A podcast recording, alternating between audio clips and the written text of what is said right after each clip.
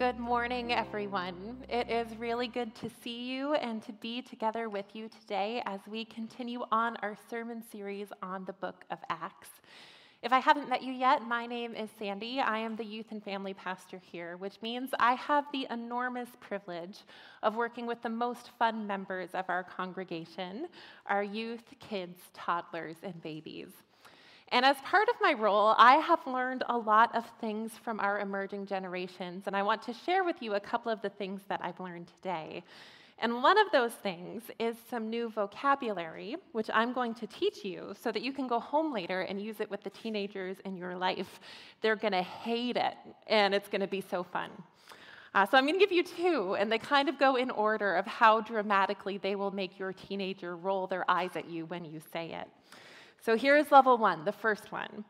Next time your teenager asks you for something and you want to say yes to them, like if they ask for a ride to school, or if they can sit in the front seat of the car on the way home, or if they can go to a friend's house later, instead of saying yes, you're just going to say bet. Not you bet, that's wrong. Just bet. They'll hate it and it's going to be great. All right, if you get past that one, level two, and fair warning, this is going to make them really angry. They'll hate it a lot, so choose your moment wisely. The phrase is high key obsessed. And you're going to use this when you're talking about something that you're really excited about or that you're really into lately. And it's even better if that thing is actually kind of boring. So you'll say, I am high key obsessed with the price of lettuce at Costco this week. Or you'll say, I am high key obsessed with this new brand of floor cleaner, and they're gonna hate it so much every time. It'll be so much fun. Teenagers here today, I'm really sorry, and I'll bring some extra treats to youth group to make up for it. But I've really learned a lot as I work with your kids and teenagers. And what I've learned is that the world that they're growing up in looks really different from the world that each one of us grew up in. And not only in terms of vocabulary and colloquialisms, but in terms of the dominant cultural narrative of our world. According to Statistics Canada, the fastest growing religious designation in our country right now is none, as in none of the above. And a huge portion of the nones, the people who would say that they don't ascribe to any form of organized religion, are the dones. And this would be the group of people that grew up with a faith and they were part of a church and they would have identified themselves as Christians. But at some point, they grew disillusioned with God's people, and now they would say that they are done with church. And you know, as we meet here this morning on the weekend of Truth and Reconciliation Day, and we remember how only two years ago we discovered innumerable graves at residential schools across our country that were run by churches, and as we've read and watched um, over this past year, story after story of prominent churches and pastors who were covering up abuse or misusing their positions of trust, it's maybe not hard for us to imagine why this group of nones and dones has been growing and is growing so quickly. Even as I talk just really broadly about these things this morning, my heart aches again with grief for those injustices that pretended to be done in the name of Jesus. And then, in the wake of all of this, many people are left wondering, and maybe even some of you here today are left wondering what do I do with church? How do I continue to be part of this? How do I make sense of all of the mess and all of the hurt? And if I can't, how do I then build my own life and my own identity apart from all of this? This is the dominant cultural narrative that each one of us needs to look inward to our own selves and construct our own identity and value systems. This concept is often referred to as the inward turn or the subjective turn, the idea that I should look to myself rather than to any outer authority. And hear me out on this, but this cultural shift is not necessarily a bad thing. These are good questions to be asking. And if you haven't had a conversation lately with someone from one of our emerging generations, then you should, because they ask really good and important questions. But while this isn't a bad thing, it can be a very overwhelming thing, whether this is the world that you are growing up in right now, or whether this world looks really different from the world in which you grew up.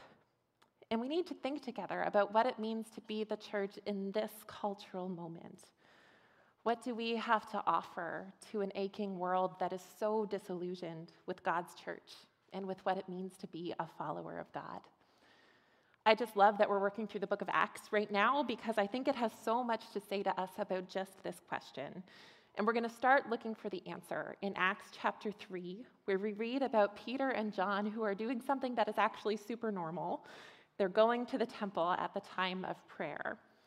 Acts chapter 3, verses 1 to 5 say this One day, Peter and John were going to the temple at the time of prayer at 3 in the afternoon.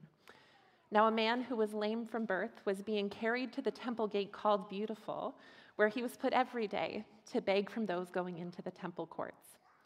When he saw Peter and John about to enter, he asked them for money.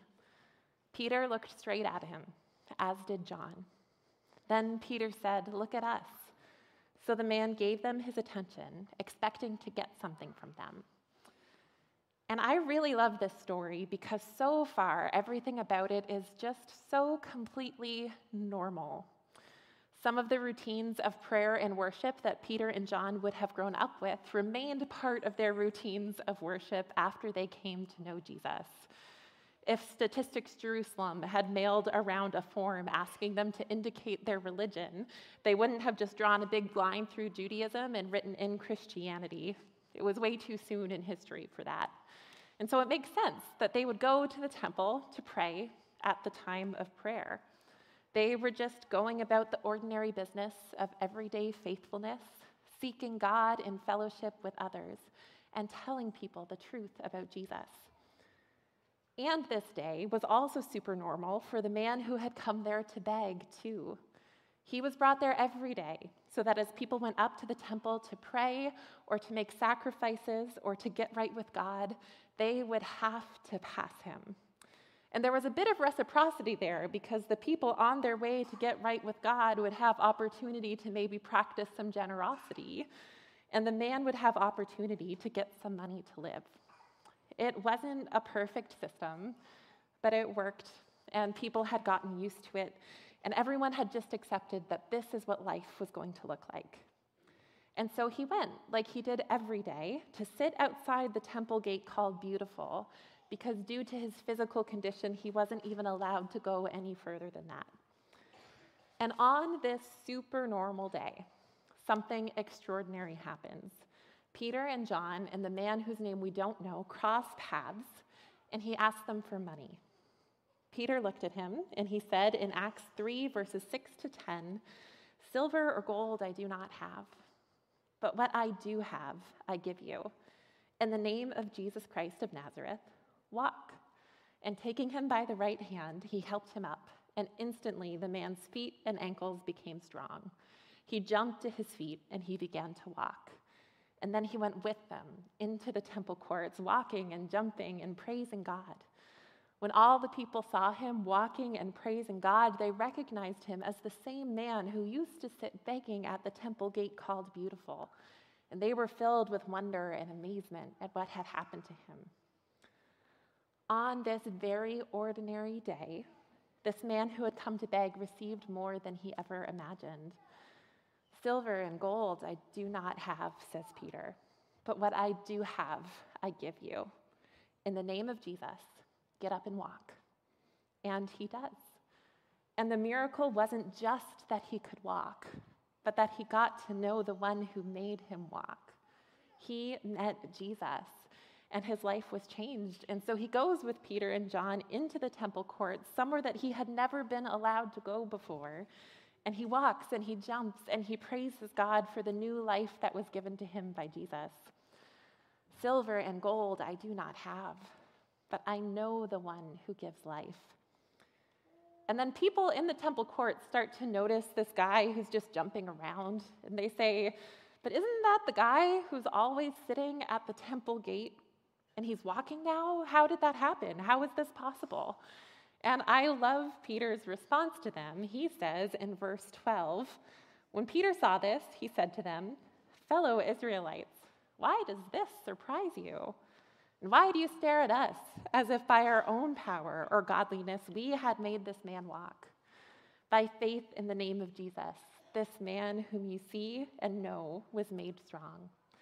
It is Jesus' name and the faith that comes through him that has completely healed him, as you all can see. Peter says, You think this is surprising? This is just a super normal day, you guys. This is just what Jesus does. He makes broken things whole, He makes dead things come to life, He brings hope to hopeless situations, and He can do it for you too. And what's really interesting is that the religious leaders, the ones who would go to the temple every day to pray and to ask God to act in their world, they are just horrified by this. So much so that they have Peter and John arrested and they ask them, By what power did you do this? Who said you could do this? How are you doing this? And they want them to stop, and they're confused and they're scared because this can't really be what has happened. This isn't the system that they've come to expect. This isn't how they really believe that God functions. And it's almost as if they had given up on the idea of a personal God who could actually do something in the world, who could actually enter into someone's life in this way.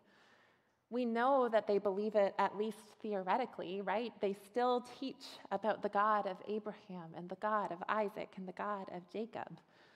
But to see it actually happen in a place where they're so used to seeing hopelessness, where they had just accepted that they would always see hopelessness, and everyone kind of just agreed that this is what life was going to look like. Somehow, that just doesn't make sense to them. And what I want to suggest as we wrestle with what it means to be the church in this cultural moment is that the place to start is by recognizing that even those of us who love God and who love his church can struggle to believe that God can still act in a real way in hopeless situations. You guys thought I was setting us up to be Peter and John today, didn't you? But no, today we are the religious leaders. And maybe if you're really nice to Pastor Rob this week, we can be the good guys next Sunday. I think he takes his coffee with cream if you want to start bribing him now. But really, though, when the world is overwhelming, and the questions feel too big, and the problems seem too hard, and we don't have the answers or the solutions, isn't it just easier to say, well, you know, this isn't a perfect system, but it's the one that we have? It's the way that things are. And then just walk right on the temple steps through the beautiful gates because we think that we don't have anything to offer the people who are waiting outside. Silver and gold, I just don't have that. But the truth is, even if I did, even if I did have silver and gold, even if money were always the solution, or power, or wisdom, or knowledge, I could never have enough of it to fix every problem, or to repair all of the damage that has been done, or to heal hurts that are too big. Even all of us together, pooling everything that we have, could never have enough money, or power, or wisdom, or knowledge. And don't get me wrong, we should be sharing our silver and our gold, and God honors the money and the time that we give to bless others. But that isn't our main job. And if people start to put their faith in us and in what we can do, then it won't be very long until they are very disappointed. Instead, our job is to point beyond ourselves and say, Silver and gold, I have none. But I have a risen Savior who brings life to death and hope to hopelessness. There is more than what the world is offering you. There is more than these imperfect systems that we've all become too comfortable with. And I think the context of the book of Acts is actually really important for us as we try to understand this because there's so much that happens that it can be really hard to read the book of Acts and not be left with this picture of like these superhuman people who are just out relentlessly claiming hearts and lives for Jesus. But that's just not what's happening. You know, the crowds at the courtyard, at the temple courtyard, they gather around Peter and John thinking that they had done this incredible thing. And Peter says, You think we did this? You think somehow we have power and godliness to have done this? You think we could make this man walk? This was Jesus. Jesus did this. All we did was show up to pray. Silver and gold have we none. Power and godliness, not so much. But what we do have is Jesus, who calls us to walk with him in ordinary, everyday faithfulness in our ordinary, everyday spaces so that we are ready to offer an aching world the hope of the living Jesus. You know, in the end of this story, no one can actually think of a good reason to keep Peter and John in jail. So they let them go on the condition that they will stop telling people about Jesus. And so Peter and John do go. And they go right back to their community of Jesus followers and they pray together. And after they pray, the building they were in was shaken as they were filled again with the Holy Spirit and spoke the word of God boldly. And what they do with this new boldness, I think, is amazing. We read it in Acts chapter 4, verses 32 to 35. All the believers were one in heart and mind. No one claimed that any of their possessions was their own, but they shared everything that they had. With great power, the apostles continued to testify to the resurrection of the Lord Jesus, and God's grace was so powerfully at work in them, all that was so powerfully at work in them all that there were no needy persons among them. For from time to time, those who owned land or houses sold them, brought the money from the sales, and put it at the apostles' feet, and it was distributed to anyone who had need. What they do with their boldness is they just keep on going. They keep on being the church. They keep about the ordinary business of everyday faithfulness, of praying together, of worshiping together, of caring for those in need. Just ordinary people doing ordinary things. And God works among them, doing extraordinary things through these acts of ordinary obedience. And as the church grows and the world around them sees that there is something different about these people and they want to know more, nobody goes out and says, Well, you know, we have these really great pastors. You should come and meet them. They're so much fun. And no one says, Well, we have these awesome programs and we play Nine Square and it's a hoot. And no one says, Well, we have the best coffee. You'll want to skip Starbucks and come right to church because we have the best coffee there. Instead, what they say is, you think we're doing this? Silver and gold we don't have. This is Jesus. Pastors and programs and even coffee will come to their limit. And when they do, what we really have to offer people is Jesus. And this is really good news because this means that grown ups, as you walk with the children or teenagers or young adults that you love as they wrestle with the big questions of identity and social justice and mental health. Your job isn't to have all of the right answers or to solve all of their problems. Your job is to say, Silver and gold have I none, but what I do have, I'll give you. I have the hope of the living Jesus. And this means that kids and teens and young adults, as you walk with your church family through a world that we don't understand very well, and we're panicking for all of the wrong reasons, and we can't see the way forward, you can say to us, Look, silver and gold, we don't have that. But we have the hope of the living Jesus. When there's grief that is too big, when there are hurts that are too deep, when we don't know where to start, we start here. Silver and gold we don't have, but in the name of Jesus, there is more than this. We don't need to try to convince others of our power or try to grab it back or demand to be heard or prove our worth or our value because power and strength have we none. Prestige and acclaim, none of that either. Righteousness, still no. But what we do have is the hope of the living Jesus. And we can witness to the world that our God still acts. And I think we need to start by asking ourselves this question Is there space in my life and in my worldview for a personal God who can actually do something in a person's life? Do I believe that He still works, that He can still do big things? that He is real and active in our world. start there. And when the world gets overwhelming, start there again. Do I believe that God is doing something real in the world? I sure do. Do I want other to, people to believe that too? I really do. And do I want to be part of something that tells that story? Bet. Will you pray with me today? God, we thank you that you are working in our world and that the challenges that feel too big for us are not too big for you. Would you give us new eyes to see the world around us where we have gotten used to seeing hopelessness? Would you help us to see the people and the places in our everyday routines where you are calling us to speak the hope and the life of Jesus? We thank you for the community that you've given us here at River Cross. And we ask that as we worship together and pray together and work together and do life together, that you would fill us anew with your Holy Spirit so that we can be a witness to the world around us of the power of the resurrected Jesus, who is the only one who can change lives.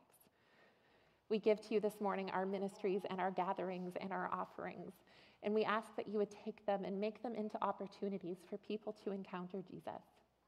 Would you teach us how to say, silver and gold we don't have, but what we do have, we will give you. There is hope in Jesus. And we ask these things in his name. Amen.